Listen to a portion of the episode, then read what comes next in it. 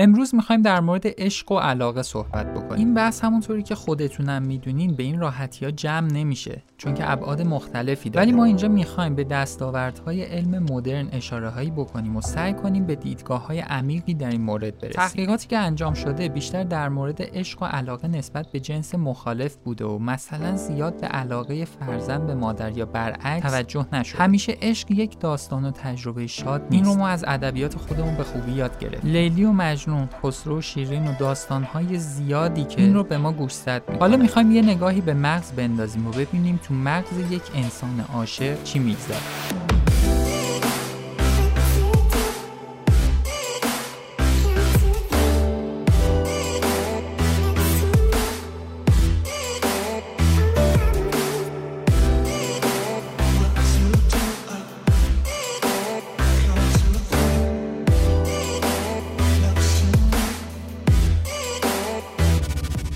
دوستان سلام، به 43مین پادکست مونیاز خوش اومدین. ما هر هفته شنبه ها با یه پادکست جدید در خدمت شما هستیم و سعی میکنیم مباحث مرتبط با علوم شناختی، روانشناسی، روانپزشکی رو تا جای ممکنه ساده و کاربردی بکنیم تا بتونه مورد استفاده عموم مردم قرار بگیره. شما میتونید به پادکست ها از طریق سرویس های ارائه دهنده خدمات پادکست مثل کست باکس بدون استفاده از فیلتر شکن گوش کنید. همچنین ما اونها رو توی کانال تلگرامی خودمون با آیدی @moniaz پادکست هم آپلود میکنیم. میتونین از اونجا هم به پادکست ها دسترسی داشته باشید.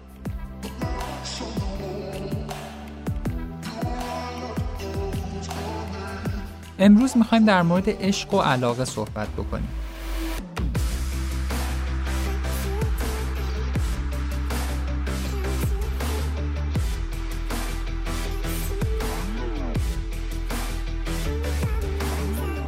این بحث همونطوری که خودتونم میدونین به این راحتی‌ها جمع نمیشه، چون که ابعاد مختلفی داره. ولی ما اینجا میخوایم به دستاوردهای علم مدرن اشاره‌هایی بکنیم و سعی کنیم به دیدگاه‌های عمیقی در این مورد برسیم. تحقیقاتی که انجام شده بیشتر در مورد عشق و علاقه نسبت به جنس مخالف بوده و مثلا زیاد به علاقه فرزند به مادر یا برعکس توجه نشده. همیشه عشق یک داستان و تجربه شاد نیست. این رو ما از ادبیات خودمون به خوبی یاد گرفتیم. لیلی و مجنون، خسرو و شیرین و داستان‌های زیادی که این رو به ما گوشزد می‌کنن. توی یه نمونه از تحقیق از دانشجوها سوال می‌پرسن آیا تا به حال توسط کسی که عاشقش بودین رد شدین؟ سوال دوم این بود که آیا تا به حال کسی که واقعاً شما رو دوست داشته بهش جواب منفی دادین؟ جالبه که تقریباً 95% از مردها و زنها جوابشون به هر دو سوال مثبت بود. انگار هیچ کس از این مقوله جون سالم به در نمیبره. حالا میخوایم یه نگاهی به مغز بندازیم و ببینیم تو مغز یک انسان عاشق چی میگذره.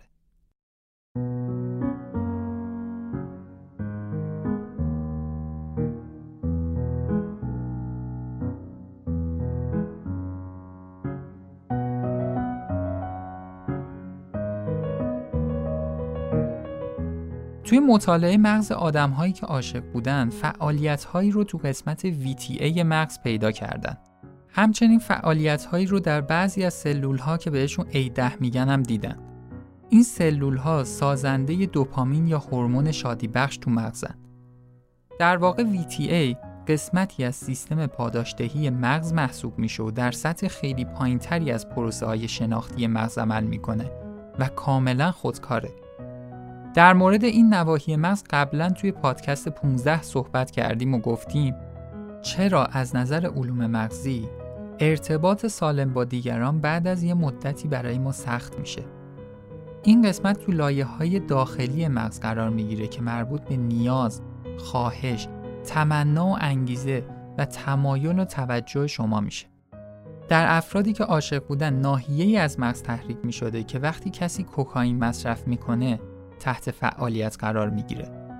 نشه بودن مواد مخدر بعد از یه مدتی از بین میره، ولی عشق‌های رمانتیک بعضی مواقع فراتر از این میرن. عشق‌ها انسان‌ها رو تسخیر میکنن و بعضی مواقع حتی تا آخر عمر هم همراه اونها میمونن. فرد عاشق نمیتونه راجع به معشوق خودش فکر نکنه و همیشه به یادش هست.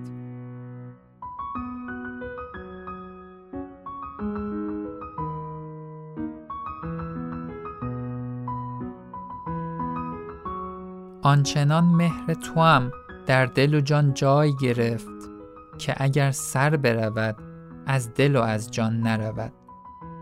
هر که خواهد که چو حافظ نشود سرگردان، دل به خوبان ندهد و از پی ایشان نرود. یا بابا طاهرم میگه دیگه: به صحرا بنگرم صحرا تبینم، به دریا بنگرم دریا تبینم، به هر جا بنگرم کوه و در و دشت، نشان روی زیبای تبینم.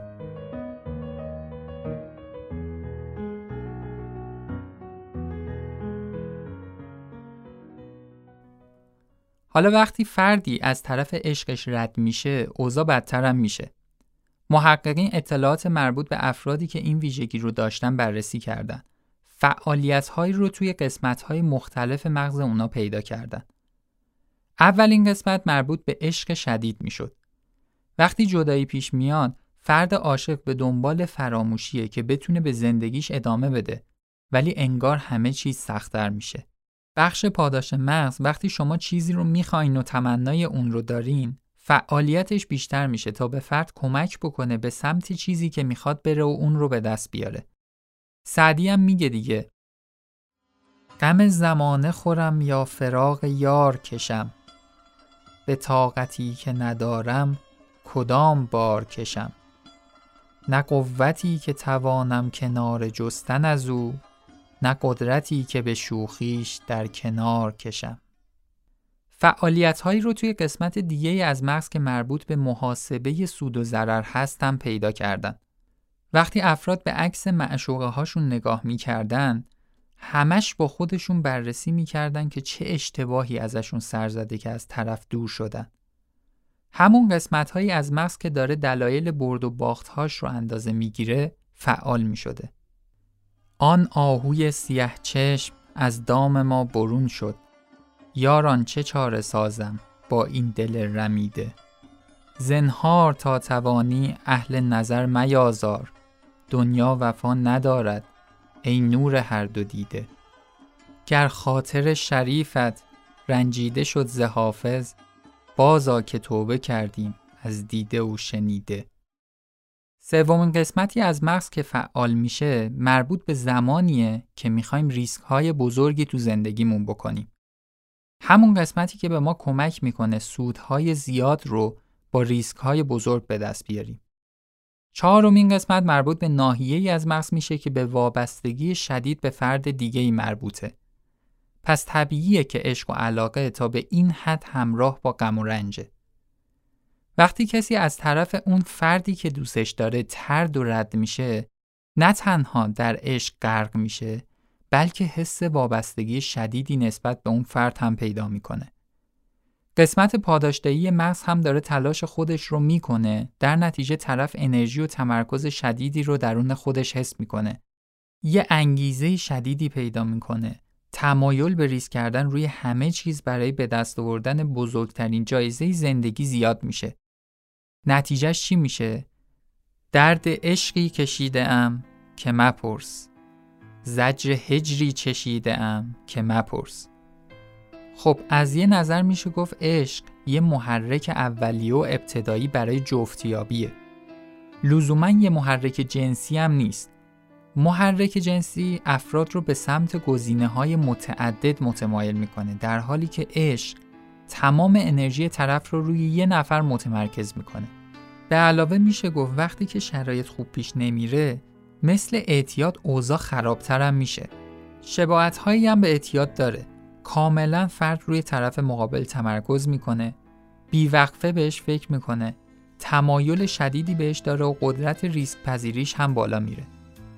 در تحقیقاتی اومدن افرادی که بعد از یک رابطه طولانی هنوز هم عاشق بودن رو بررسی کردن و دیدن که مغز اونها بعد از چند ده سال هنوز همون ویژگی ها رو داره. عشق و علاقه ابعاد مختلفی داره قطعاً.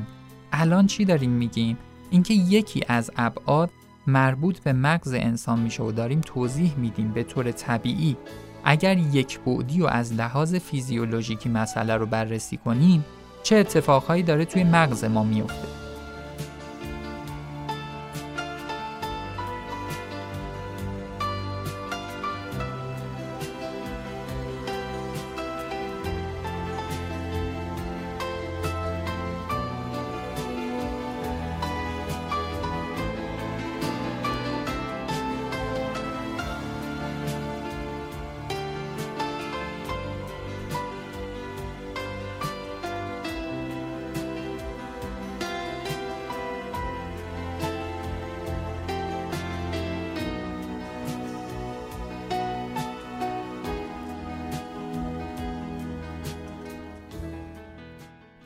حالا میخوایم یه ذره دقیق تر بشیم. در ابتدای روابط رمانتیک و عاشقانه مقدار هورمون دوپامین توی مغز زیاد میشه که برای ما حس خوب و تلاش برای رسیدن به اون رو ایجاد میکنه. نورپینفرین و کورتیزول هم اضافه میشن تا ما رو پر انرژی، هوشیار و البته کمی مضطرب کنن.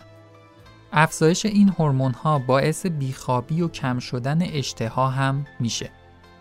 مثلا مولانا در این ارتباط میگه: دیریست که خواب شب نمانده در دیده شرمسار عاشق، دیریست که اشتها برسته است از معده لقمه خوار عاشق.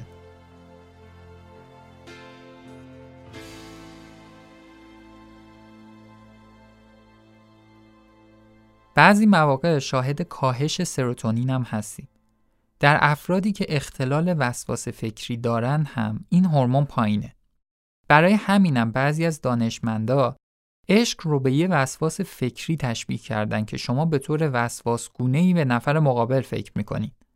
معمولاً دوپامین تحریک کننده تستوسترون هم هست که باعث افزایش تمایل جنسی به طرف مقابل میشه.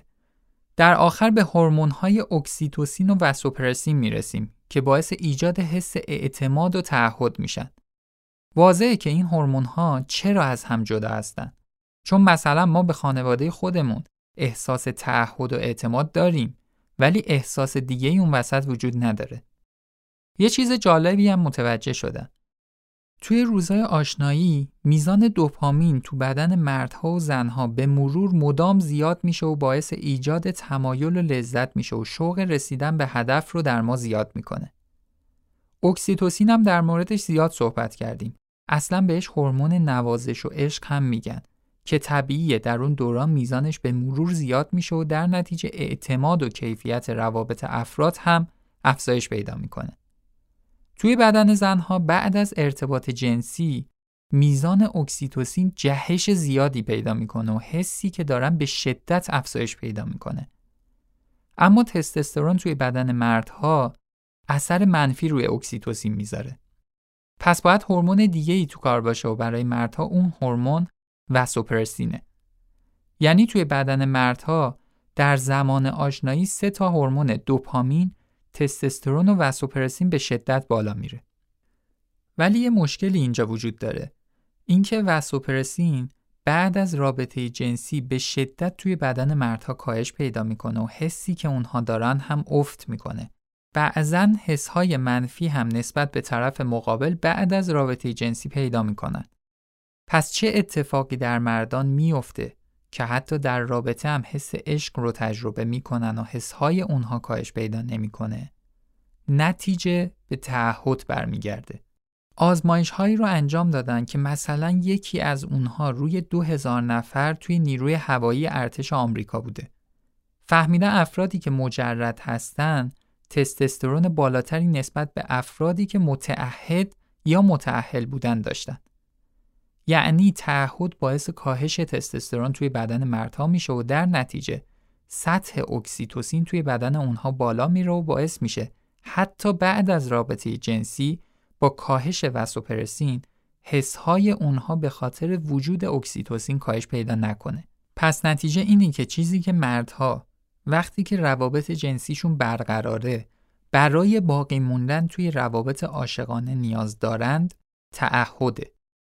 البته میدونین که ما خیلی محدود فقط در حد تاثیر هورمون‌ها توی مغز داریم صحبت میکنیم.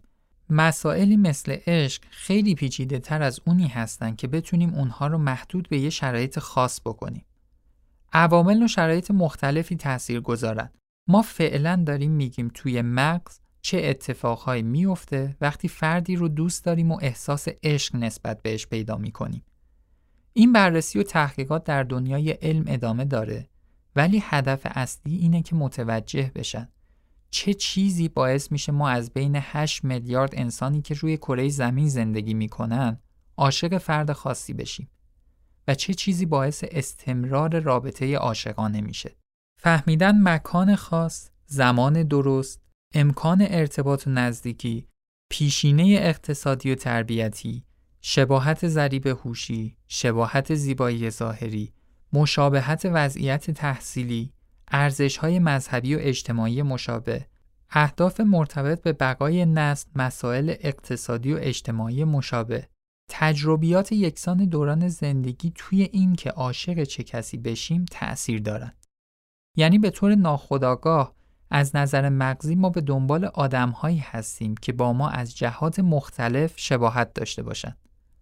یه سری تیپ شخصیتی با رنگ‌های سبز و قرمز و آبی و زردم تعریف کردن و افراد رو توی اونها طبقه بندی کردن که دیگه الان موضوع بحث امروزمون نیست. شاید تو آینده در مورد این موضوع‌ها و تیپ‌های شخصیتی هم صحبت کنیم. از این تیپ‌های شخصیتی توی بحث‌های بیزینسی هم خیلی استفاده می‌کنن. ولی الان می‌خوایم یه مقدار عمیق‌تر بشیم. یکی از فاکتورهایی که انسان برای انتخاب‌هاش داره اینه که چقدر فرد مقابل با من انطباق داره و حتی تا این حد که چقدر اختلال‌هایی که من دارم رو اون هم داره.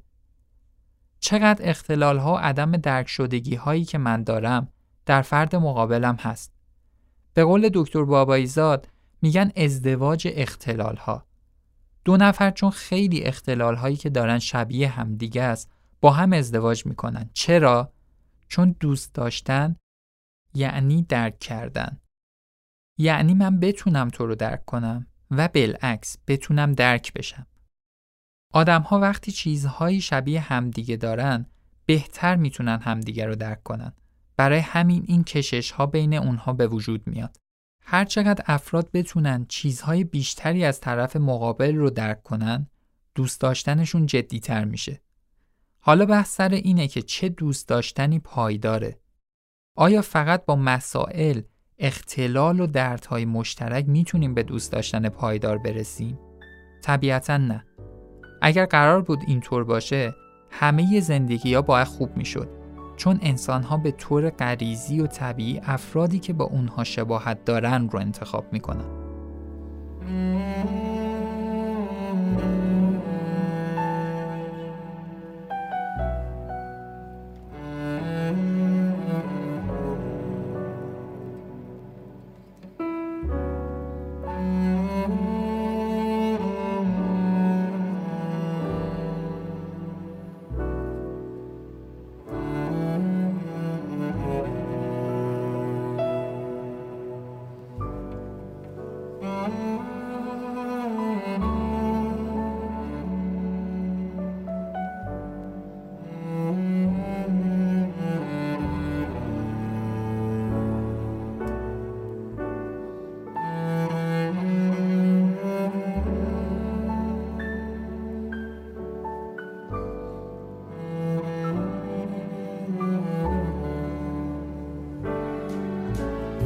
به یه اعتبار دوست داشتن نوعی پوشش دادنه. افراد به میزانی که بتونن بیشتر خلأهای طرف مقابل رو پر کنن و اختلالهایی که اون داره رو برطرف کنن، امنیت و دوستی بیشتری تولید میکنن. وقتی دو نفر با یک مدل از اختلال شخصیتی وارد زندگی میشن، خب اولش واقعا با دوست داشتن وارد زندگی شدن. ولی بعدها به دنبال این هستن که خلأهای زندگی خودشون رو پر کنن. هرچقدر بیشتر خلأهای موجود در شخصیت افراد پوشش داده بشه، اونها زندگی بهتری پیدا میکنن. چون انسانها به طور طبیعی و تکاملی به دنبال بقا هستن. نیاز دارن افرادی کنارشون باشن که بتونن خلأهای زندگی اونها رو پر بکنن. دقیقاً همین برای اونها معنی عشق و دوست داشتن رو داره. دوست داشتن یعنی یادگیری پوشش دیگران. اینکه اختلال‌های دیگران رو اول درک کنیم، بعد سعی کنیم زندگی اونها رو به سمت بهتری ببریم. خب اینجا یکی از فاکتورهای سلامت ارتباط عاطفی داشتن تجربیات مشترک. یعنی انسان‌های دوستی‌هاشون پایدار میمونه که میتونن تجربه های همپوشانی بیشتری با هم داشته باشن. الان شما یه نگاه بندازین. چه افرادی رو توی زندگیتون بیشتر دوست دارین؟ اونهایی که هر روز بدیهاتون رو به شما گوشزد میکنن، یا افرادی که وقتی باهاشون هستین نیازی نیست خودتون رو سانسور بکنید و همیشه پوششی روی نقاط ضعف شما هستن؟ اونهایی برای ما مطلوبن که ما رو درک میکنن، بدون در نظر گرفتن نقاط ضعفی که داریم بهمون کمک میکنن. کمکمون میکنن به سمت بهتری حرکت کنیم و تجربیات جدیدی کسب کنیم. عیب‌های ما را هی توی سرمون نمیزنن، چون ما به اندازه کافی خودمون داریم از عیب‌هامون رنج میبریم. اونها دیگه کاری نمیکنن که رنج ما بیشتر بشه، بلکه امید رو توی زندگی ما باز میکنن، به طوری که حس کنیم کاری برای انجام دادن داریم، نه اینکه سرخورده و ناامید از خودمون و بدیهامون یه گوشه بیفتیم. پس انسان‌ها در انتخاب‌هایی که میکنن به دنبال فردی میگردن که اونها رو درک کنه. ما به دنبال کسی هستیم که درد ما رو بفهمه. ساده ترین راه حلی هم که براش پیدا کردیم اینه که آیا فرد مقابل هم درد ما رو داره یا نه. برای همینم افراد با ویژگی‌های شخصیتی یکسان یا حتی اختلال‌های یکسان به سمت همدیگه جذب میشن. این انتخاب‌ها برای ما بدون آموزش خاصی و به طور طبیعی و غریزی ایجاد میشه. مثلا وقتی میبینیم یکی مثل ما از پدر و مادرش آسیب خورده یا توی زندگی رنج کشیده، احساس میکنیم فرد مقابل به خاطر دردهای مشترکی که داره میتونه ما رو بهتر درک کنه. غافل از این که فرد مقابل خودش هم در این مسائل دچار خلأ و مشکله. این مشکلات رو نتونسته توی زندگی خودش حل کنه و به ما هم نمیتونه کمکی بکنه. کسی میتونه ما رو درک کنه که عیب‌های ما رو پوشش بده و به ما کمک کنه از اونها خارج بشیم و به مسیر بهتری بریم. کسی که خودش هنوز از مشکلی که داره خارج نشده چطور میتونه به دیگران کمک بکنه و اونها رو درک کنه؟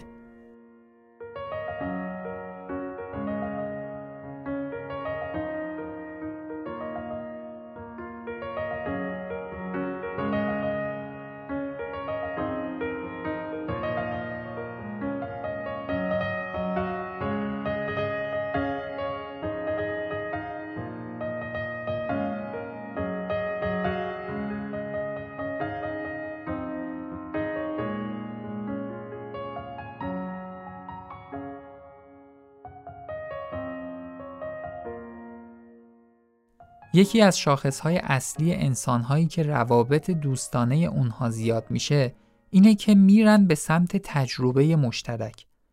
یعنی به هم اجازه میدن و کمک میکنن در مشکلاتی که دارن برن به سمت تجربه کردن، پیدا کردن راه حل رو یاد گرفتن. این افراد علاقهشون توی زندگی به همدیگه زیاد میشه و دوست داشتن اونها هم هی ارتقا پیدا میکنه. وقتی که آدم‌ها هیچ حرکتی نسبت به بهتر شدن همدیگه و خودشون انجام نمیدن و از هم ناامید هستن، منفعل و بی‌حوصله میشن. فقط انگار به هم چسبیدن و زندگی و حرکتی در کنار هم ندارن. حالا توی رابطه عاشقانه این توضیحاتی که در بالا دادیم خیلی شدید میشه. وقتی مهرورزی زیاد میشه، به جایی میرسه که اون فرد دیگه به خودش فکر نمیکنه. فقط داره به این فکر میکنه که چطور شرایط رو آدمها رو بهتر بکنه. یعنی لازمه ی رابطه عاشقانه از خودگذشتگی و اینکه خواسته ها و تمایلات رو آدم بتونه کنار بذاره و به خودش و منافعی که داره دیگه فکر نکنه. به عبارتی میشه گفت عاشقی بیشتر یه روحیه است تا یه حسی که بتونیم بگیم یه فرد نسبت به یه فرد دیگه داره. چون انسانی که عاشق باشه همه آدم‌های اطرافش این محبت و پوشش و کمک رو از اون دریافت می‌کنن. هر چقدر رابطه دوستانه خالص‌تر بشه و حفظ شرایط از تمایلات افراد مهمتر باشه، رابطه به عشق نزدیکتر میشه.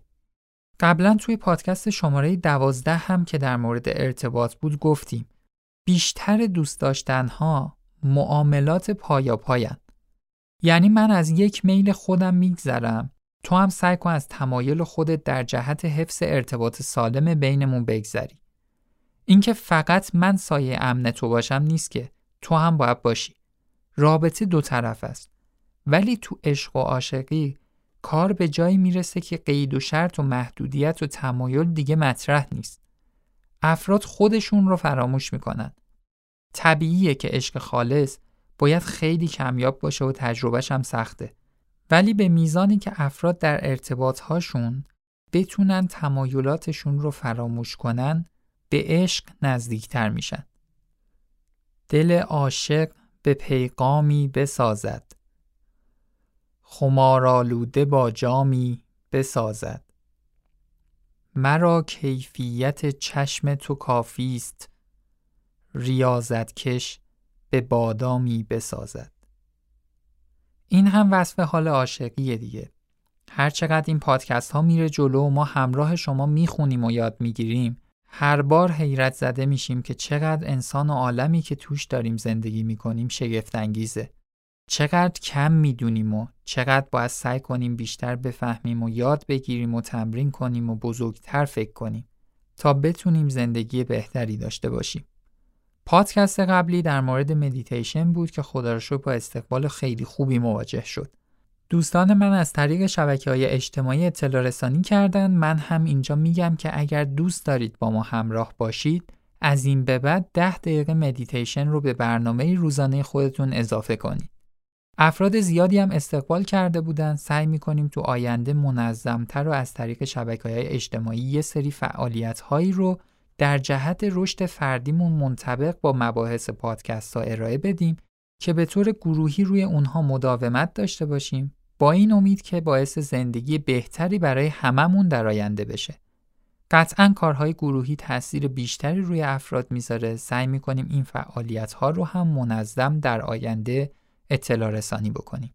پادکست‌های 12، 13، 14، 15 و 27 در مورد ارتباط سالم بودن و یه جورای مکمل این پادکست می‌شدن. حتما اونها رو هم گوش بدین. مدیتیشن هم یادتون نره. لطفاً به بقیه هم یاد بدین چطور پادکست گوش بدن. خیلی‌ها به ما مسیج میدن، پیغام میدن که ما چطور میتونیم به پادکست‌های شما دسترسی داشته باشیم. دیگه بیشتر از این اذیتتون نمی‌کنیم. تا هفته آینده فعلاً خدا نگهدار.